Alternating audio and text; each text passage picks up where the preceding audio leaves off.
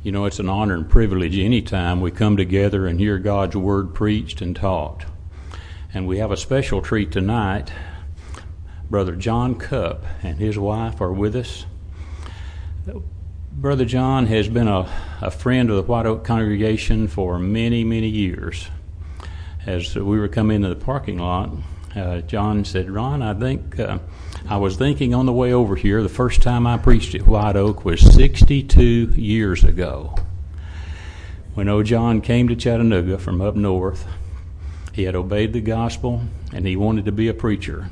And he will tell you about uh, his work as sponsored by the White Oak congregation. But John has a has a very illustrious and successful career in the secular world as well of the things I know about. Uh, he had a program to educate young people on the uh, the seriousness of illicit, illicit drugs. He also was the sheriff of Hamilton County for many years. He's highly respected in all circles. And we certainly respect him here at White Oak. And it's our privilege to hear Brother John Cupp preach to us from God's Word.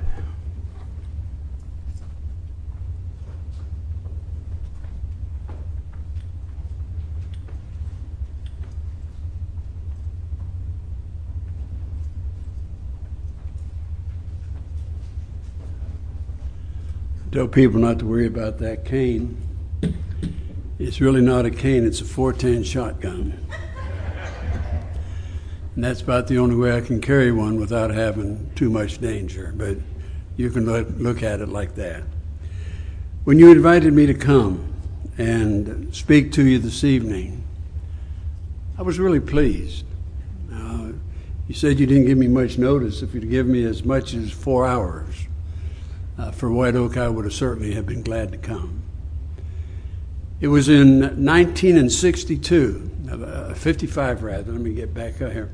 It was in 1955 when I had just finished Florida Christian College in Tampa, Florida, and had moved to Marathon, Mar- Marathon, Florida to preach. Now, Marathon is 110 miles below Miami and 86 miles above Key West. I went down there for the, when I got out of college, I went down there for the Southwest congregation in Miami. He said, There's a congregation, we're getting started there, and they need a preacher, and could, would you be willing to go? And of course, I said yes. And we went down there and had a, a good work for the first, or really the second full time work. And then I decided that we needed to come north, found out my wife was pregnant.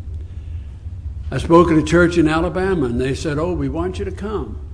And I was looking forward to it. My roommate in college, I got with him, and he came to Marathon, Florida, and he, as we said, tried out.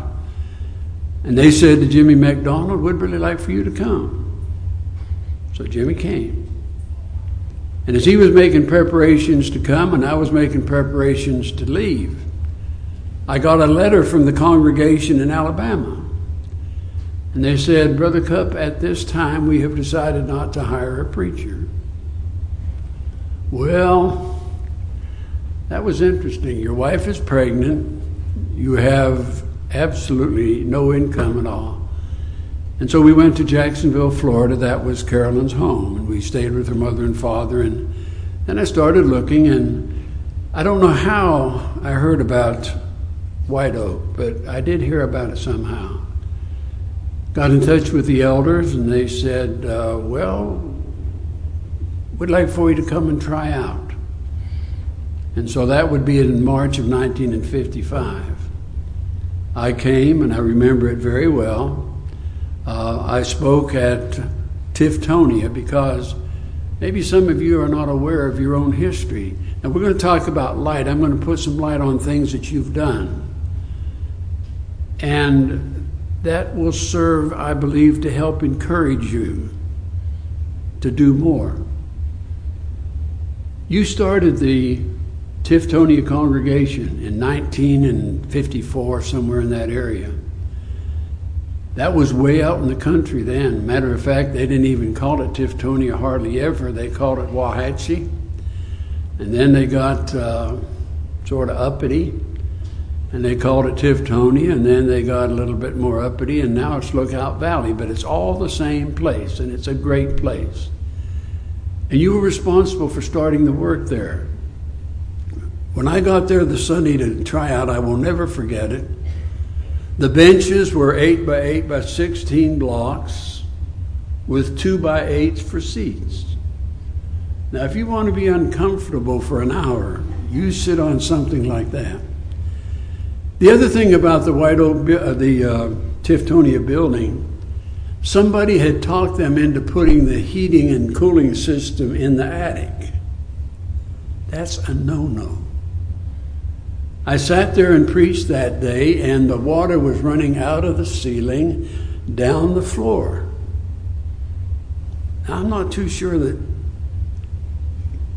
you know, I thought maybe I could do better. As a matter of fact, I'd had report of a congregation in the Philadelphia, Pennsylvania area, and honestly, I was thinking about, ooh, just think I could be in Philadelphia and I could be where the Liberty Bell is, and oh, that was, that was looking good.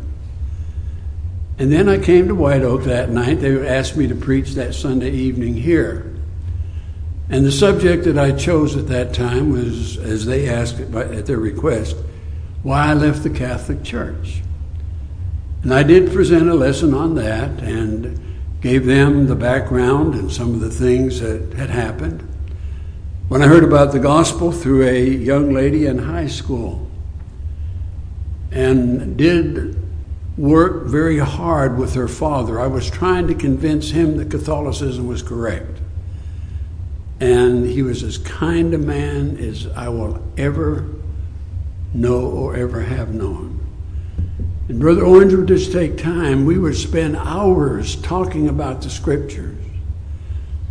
And finally, on March the 5th of 1950, I realized that I needed to obey the gospel. And so I did. And then, as I preached my first sermon, or I will call it that, I had enough material, I thought, to last me four hours. But after 22 minutes, I was drier than the Sahara Desert. And the brethren were good to me. And I guess some would wish that I would go back to 22 minutes now, but that's, that's another story. And so I came to White Oak and I preached that night. I remember some names, last names you'll remember Green, Young, uh, Wheeler. Some of these men were leaders in the congregation, elders, working hard. And they said, Brother Cupp would like for you to come. And I was glad to come. So we got here in April of 1955.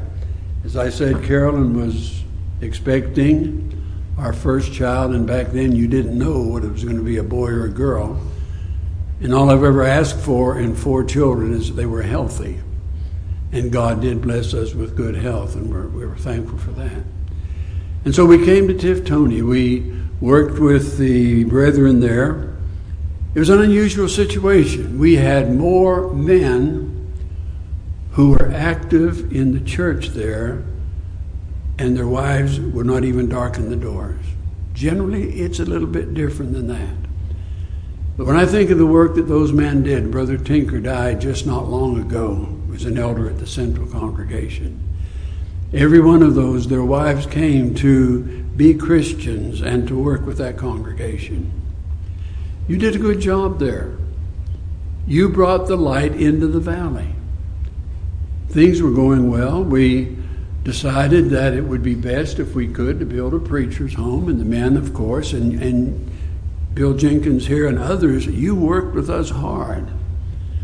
And you put the finishing touches on that home. And we were thankful for that home. Well, we just about got the, for- the front porch finished and everything else was done. And we went to Ohio. That's my home on vacation. And when we got there, uh, I was really feeling good, happy that everything was going well. Now we're into the next year. This is not 55, we're into 56. The pregnancy's gone well. We have a young daughter who turned 62 this past Sunday. Now, you're going to have to realize that I was probably 10 or 12 when she was born because there's a tendency not to admit, want to admit your age. But 86 is not too bad, and I'm thankful to God for that. Because I almost died in 1990, had uh, brain surgery, and uh, did well on the brain surgery, but developed bacterial meningitis after that and almost died. So uh, I tell people, they say, How old are you? And I say, Well, I'm about 27. And they look at me, say, I just started, after I almost died and then came back, I thought, well, just start counting from there.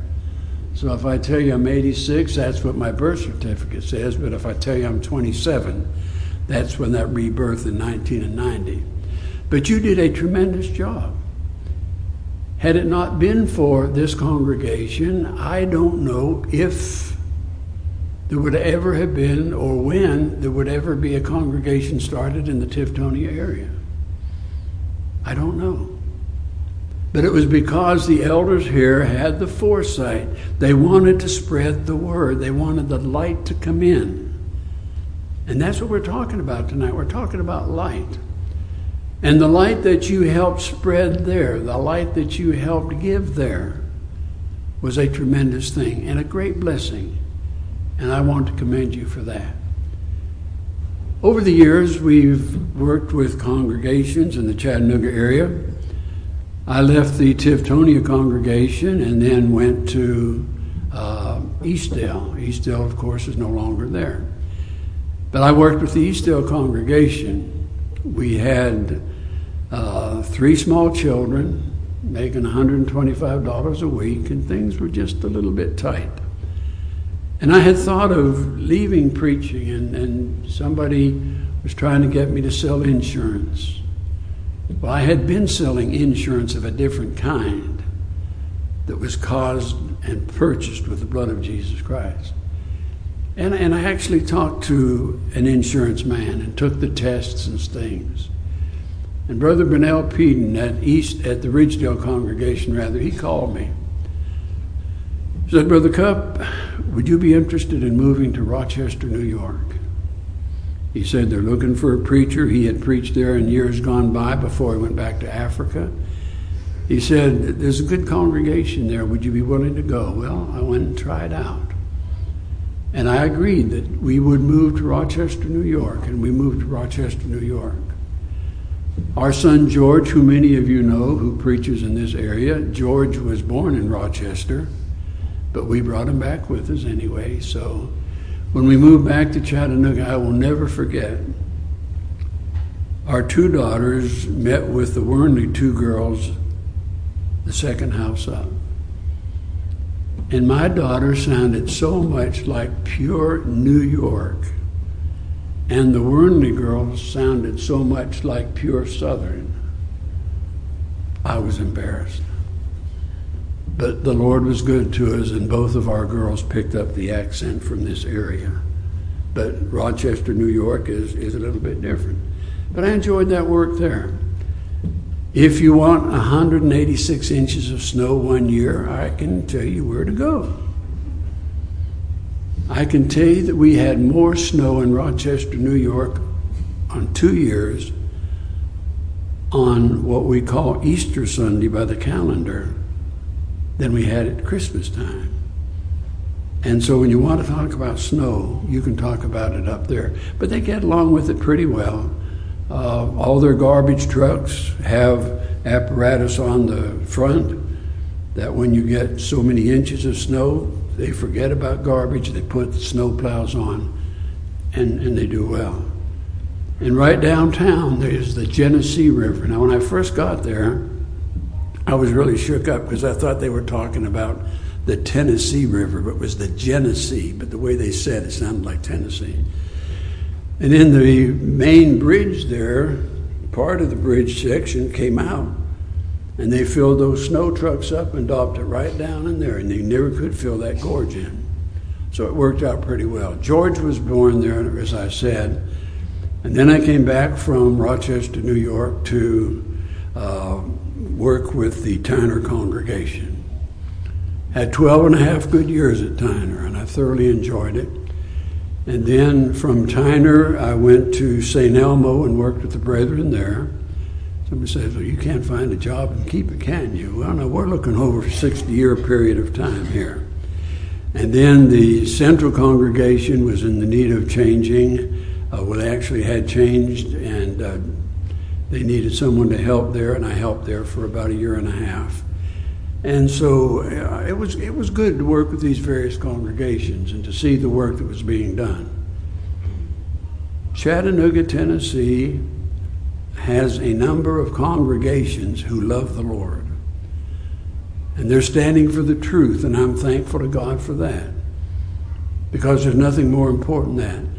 Walk in the light as He is in the light, and we have fellowship one with another. Now, the fellowship that I want with White Oak or any other congregation that we might mention is I want to be able to work with a congregation that really believes the Word of God is the Word of God and makes no apologies for it. Light is light. Thy Word is light. The Word of God gives that light. You remember what Jesus said in Matthew, the fifth chapter? Let your light so shine before men that they may see your good works and glorify your Father which is in heaven.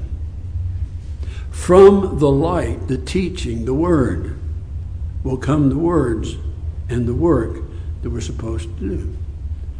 I like the way John said this in John the 12th chapter and verse 48, and John records it. The words that I have spoken, the same shall judge you in the last day. If the word is not producing light, it is wrong. And there is no way that we can justify doing anything that God has not told us to do. When we think of the light, if I walk in the light as he is in the light, we go now to the book of First John, the first, second chapter, first chapter, first of all. John's going to talk about the light. John is coming into a period of time when what we call today Gnostics, these were people that were really saying this. Now, you need to go with us because we have a better understanding of God's Word than anybody else has. Well, when I look at the Word of God, Thy Word is truth. And ye shall know the truth, and the truth shall make you free. Listen to Paul. I'm not ashamed of the gospel of Christ because it's the power of God unto salvation to everyone that believes, to the Jew first, and then also to the Greek or the Gentile, depending on your translation. If we walk in the light as He is in the light, we have fellowship one with another, and the blood of Jesus Christ cleanses us from all sins. Now, when we look at the word like this, what does it say to us? It says to us that the God of love that sent his son to die on the cross made it possible that groups like White Oak and Tiftonia and Tyner and wherever it happens to be, there are folks meeting there who, because of the death of Jesus Christ, have hope not only in this life, but in that life which is to come. The important thing is, though, that we've got to keep that light out there. We've got to make sure that people know it and they are convinced that indeed this is the Word of God. You see what the Word of God does? It takes us from darkness into light, it takes us from sin into hope. It takes us from discouragement and all the things that go with sin to the knowledge that God cared enough about us that He sent His Son. And when Jesus Christ came and went back to heaven, He didn't forget about us. So many times we fail, fail to look at this thing properly. God's love sent Jesus Christ. Jesus Christ's love made the gospel possible and the church a reality. But what about the Holy Spirit? If it were not for the message revealed from God through the Holy Spirit, Jesus Christ, His thing, and the things of the Father, we wouldn't be here tonight. But we are here tonight because Christ loved us, God allowed him to come. The Holy Spirit took the message that he had, and now we can study it. We can study to show ourselves approved unto God, workmen that don't need to be ashamed, rightly dividing the word of truth. And then, as John 12 again, the words that I have spoken, the same shall judge you in the last day. And so, what's our primary function? Our primary function is to realize the seriousness of people needing light. How did Paul express it? The wages of sin is death, but the gift of God is everlasting life. When we stop and think about that, as a result of sin when it came into the world with Adam and then Eve, and then caused the world to be so bad that the flood came and the earth was destroyed by that flood. And then a number of years are going to go by. And I like the way Peter and Paul will both talk about it. When the fullness of time was fully come, when God was ready and he thought we were ready, we have the church. We have the gospel. We have the hope of everlasting life. And when you look around you in the world today, or at least I look around me in the world today, I think I see things happening that if when I came and preached here in 1955 the first time, you had told me some of the things that are common in our headlines today. Or you had told me that even the courts of the land would rule in such a way, I would have told you that I believe, in all honesty, you've got a bad problem. And yet I see things happening today, inside and outside of the church, that had I got up and said they were going to happen when I came here in 1955, I don't know that I would have been hired that have said, now this fellow's so far thinking he has problems. When I wasn't thinking like that at that time, you know why? I didn't know any better. But I know today the importance of the church, more important than anything else that I know. The family of God is the only hope, not only for just this nation, but it's the only hope for mankind. Man is living in so much darkness, so much sin today, that it can only take the Word of God to give us the light that we need to make the changes. I don't want to think that I could, uh, well, at one time maybe I could have said, well, now, I know one thing about the courts of this country they'll uphold the law, they'll take a stand. And 50 years ago, basically, a lot of that was true. But now, when you have same sex marriages and you have all the garbage coming out of that and telling us now that you've got to accept this because you don't want to violate people's rights. The wages of sin is death. The wages of sin will be death until the moment when Jesus Christ came. And that's not going to change. Well, Brother Cupp, I wish we could do more. Well, stop thinking like that and do it. You know what the devil wants you to do more than anything? Here's what the devil wants you to do he wants you to be convinced that there's nothing you can do to change this. The light's finished, it's, it's all over. Folks, it's not all over. The White Oak congregation has hope. Tyner has hope. All the others have hope if they'll simply turn to the light, the word given to us by Almighty God. That light's not going to change. I left the Catholic Church because I felt that what I knew there was right and everything was as it should be. I was totally convinced that I was right and that Brother Orange was wrong, and Shirley didn't know too much either. Well, Shirley worked with me and converted her second, or converted her husband, who was also Catholic, and he became an elder of the church also. So, from this shedding of light right there, a lot of good things have happened. I've been blessed beyond measure. I'm so glad that I didn't go to Philadelphia. Had I gone to Philadelphia, I don't know what would have happened. I've been in Philadelphia and, and Washington and New York City and a number of those places up there. I'm originally from Ohio. And you're not going to beat the South. I'm going to tell you that right now. The people in the South are the best people that I know. We're not ashamed to look at somebody and say, Can I help you? We're not ashamed to say to somebody that's hurting, I love you.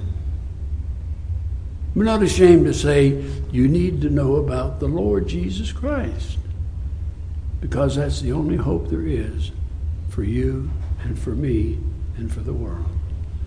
So if we walk in the light as He is in the light, we have fellowship one with another, and the blood of Jesus Christ saves us from all sin.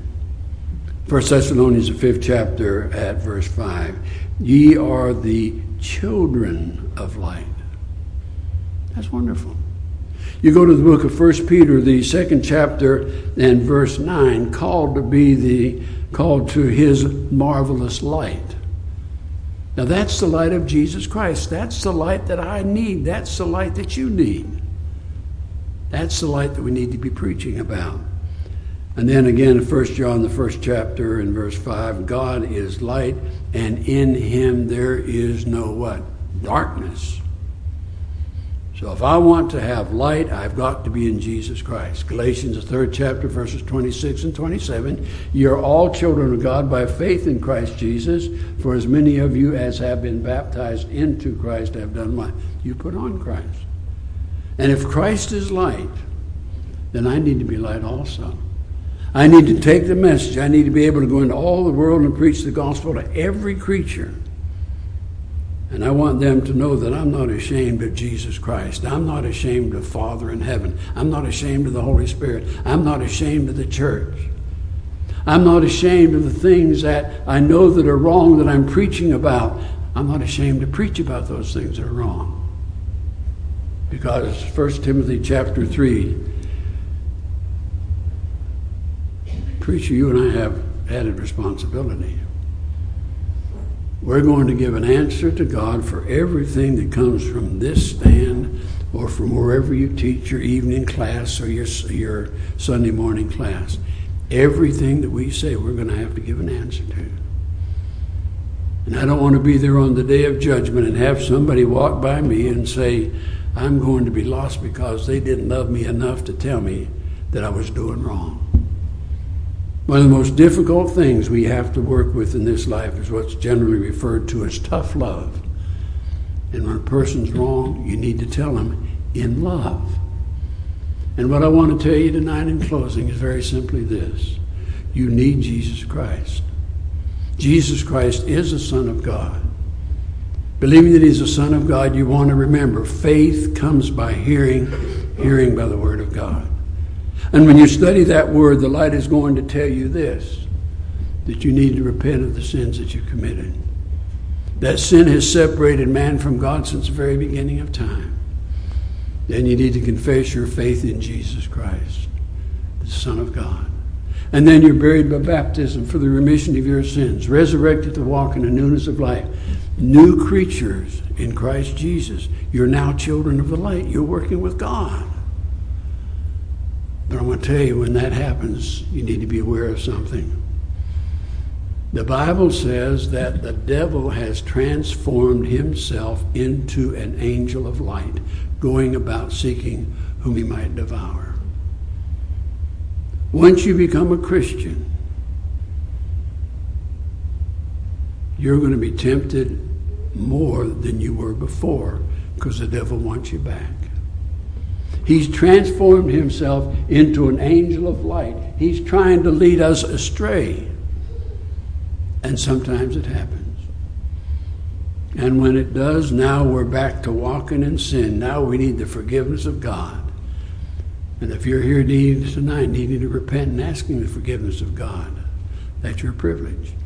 So if you're here tonight needing the light in any way, we urge you to come as together we stand to sing.